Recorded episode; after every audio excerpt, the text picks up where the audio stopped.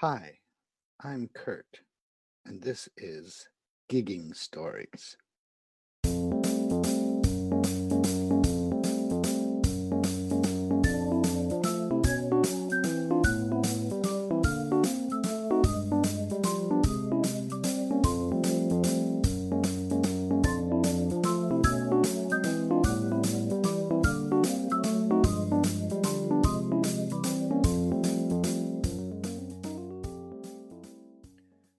I was coming up as a musician, one of my favorite parts of gigging happened when we took breaks. The older musicians would stand around and tell funny stories about things that happened on gigs. Most of the world doesn't get to experience this rich and hilarious part of music making, so I created Gigging Stories. Each episode features a guest and me swapping stories from gigs. So enjoy, and if you have a story to tell, please send me a message.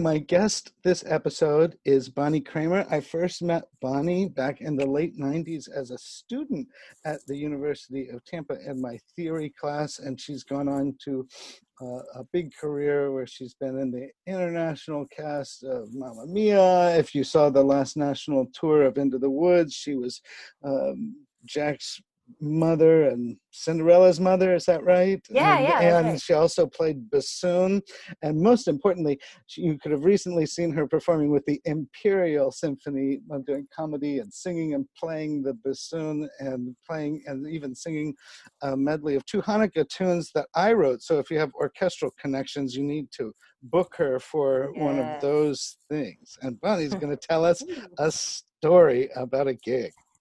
Thanks for that shout out. You Uh, also, I just want to mention I love the intro music to this podcast. It's from my cello sonata, and I just oh, reworked it. I was it. like, of Yeah. course you wrote it, but I didn't know where it came from. It's from my cello sonata, but I kind of reworked it and made it a little more. It's great. It's very like Thanks. NPR, cool intro to the podcast music. I Uh-huh. love it. yeah, so I was like thinking of all the different gigs I've done, which has been a lot, and I've done a lot of like weird freelancer type gigs. Um, but the one that comes to mind. so I've lived in New York a good long time now, over 10 years. But when I first moved there, I was in my 20s.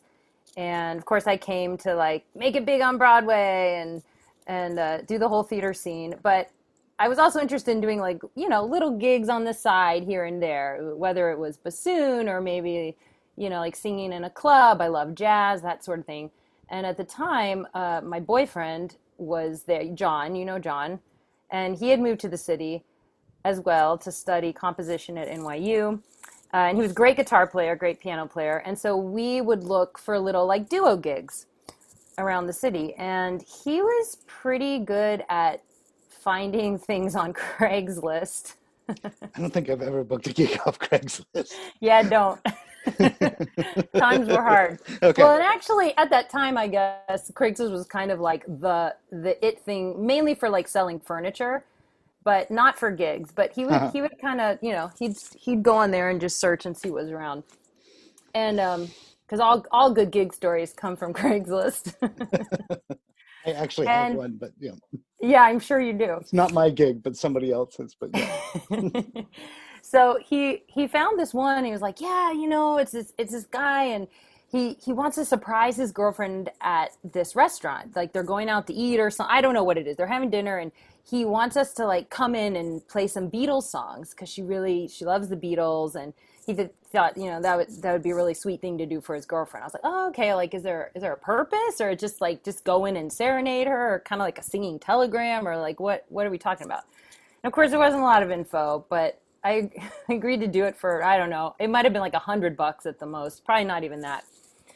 And uh, and so John was going to play guitar, and I was going to sing. And I I think the songs I know the in the last song was "In My Life," Mhm. which of course is great. And uh, and I think the other one was Blackbird, if I remember correctly. It was just those two songs. because whenever And- you want to woo a girl, you sing a song about about social injustice.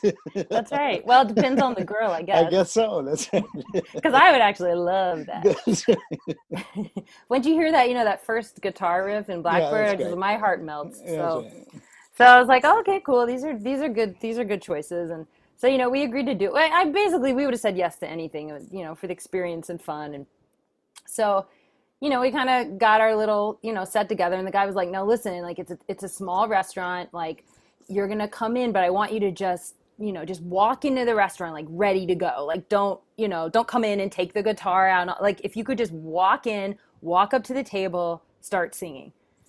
I was like, yeah, that's cool. That's fine. I'm used to that. You know, like the curtain opens and then you hmm. go right.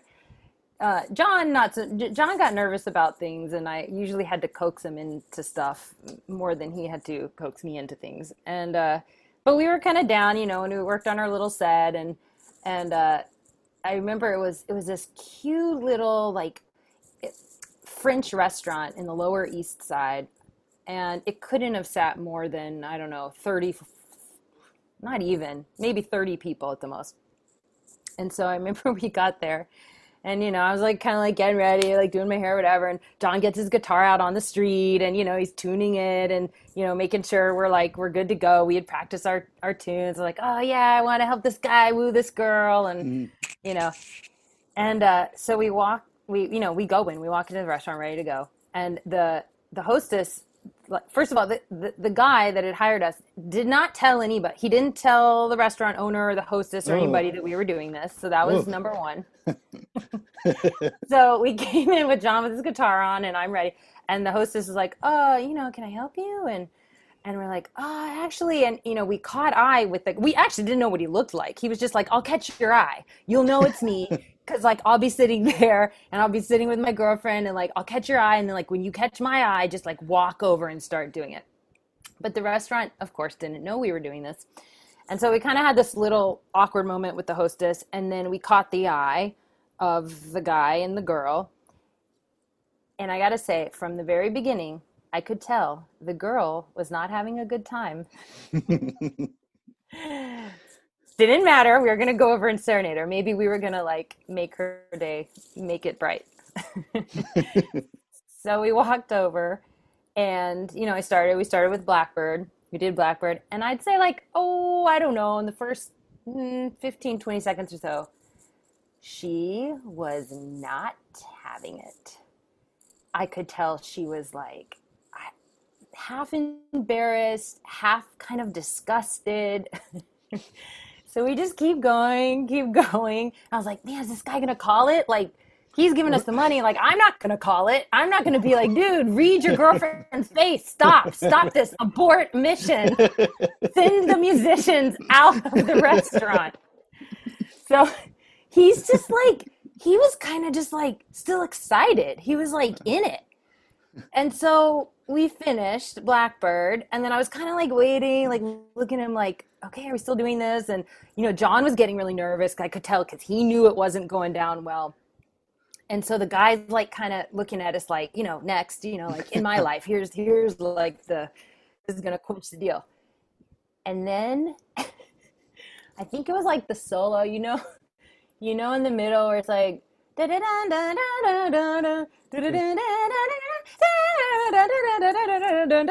So John starts playing whatever version of that he can on the on the guitar, and the guy pulls out a ring, oh no. gets down on one knee. I we didn't know this was we did not know this was a proposal. And I was like, no, no, don't do it.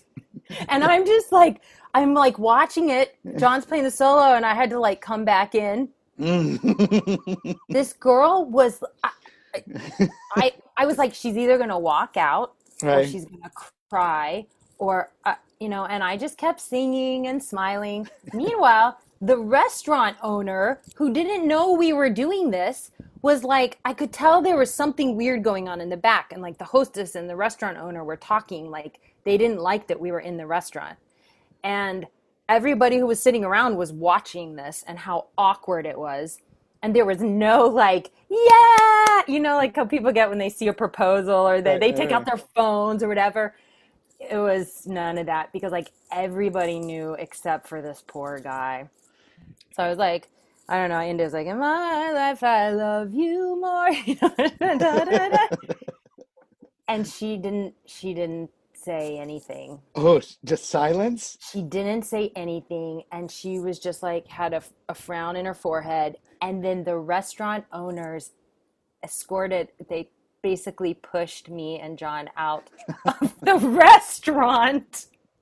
it was just awkward on all accounts. And the guy who hired us, like, he they like they basically got us to leave the restaurant and then and he came out to pay us and i remember it was like a little envelope and it had i don't remember the amount it might have been a hundred bucks and it had cash and a joint and I remember John and I said, "We're like, you know what, man, just keep this, keep this. You need it more than us." And when yeah, they try to pay you in drugs. That's yeah, he, That's he funny. did. He, he did, and we didn't. Yeah, and we didn't take it. And to this day, like I feel so bad for that guy. I really do. He went all out. okay. All right.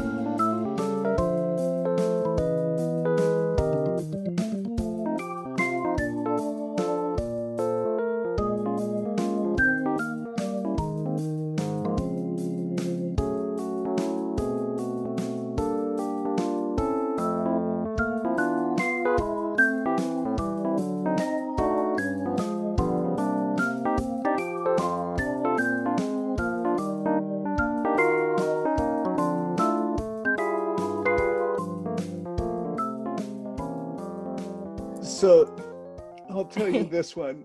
Um, I get a call to play in an industrial gig. And if you're listening to this and you aren't a musician, an industrial gig is like when a corporation or something is having an event and they, they hire musicians for entertainment.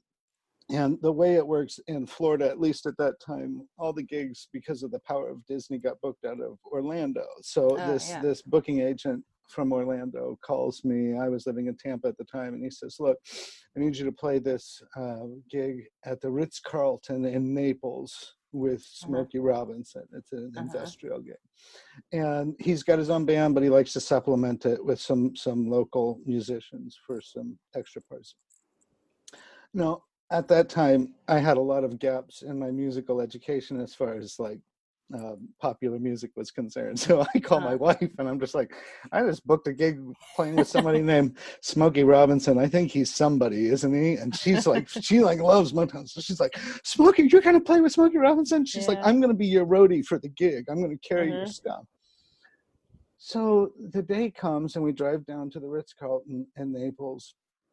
And in this case, it was like an annual shareholders meeting for uh, an insurance, a national insurance company or whatever. Uh huh. I have to get there early and go to the rehearsal and thinking we're going to like read the charts down with the band, but it's not that. And we show up in the ballroom where the rehearsal is. There are eight string players from Orlando and they're all like set up together. And then Uh-huh. there's a chair from me Mhm. at the keyboard and then my friend Pate, who's a saxophone player, is set up. And then there's the music director who's got a drum machine that he's using as a metronome. And Uh-huh. that's it. Yeah. And so they pass out the charts and we start reading them down, but it's really weird because there's not a band playing. You Uh-huh. know, there's there's just sometimes the strings are playing by themselves, and sometimes we're playing together, and sometimes there's just 20 measures of rest and we're listening Uh-huh. to the drum machine. And the music director, who was the pianist on the gig, uh, the first thing he says to me is, Look, I don't want you to play with your left hand at all because it gets too muddy with the bass player and stuff like that. And now, at the time, I had just spent the last 25 years learning how to play the piano with two hands. With both hands. yes, that's right. So I was finding it difficult because the way these charts were laid out, at least for mine, you know, it was some of it was like written out notes, Mhm. and some of it was just chord changes, Uh-huh. and, and some of it was just rest. uh-huh. and it would switch back and forth between all of these. So sometimes, since I had been doing it for 25 years, you know, sometimes when I saw like a G over F or something like that, I would reach up and like accidentally play the like, F with my yeah. left hand. Yeah. And the dude had huge ears. And every time I did it, he would stop the rehearsal and turn and look at me and be like, What's your problem? I, I told you not to use your left hand for any reason at all. Don't do uh-huh. And like he heard it every time I did it and would stop the rehearsal for 30 seconds just to yell at me. And I oh wound oh, up playing the rest of the rehearsal like sitting on my left hand. But even in the written out parts, like when when if i missed an eighth note rhythm like one time on the first read through he'd be like yeah.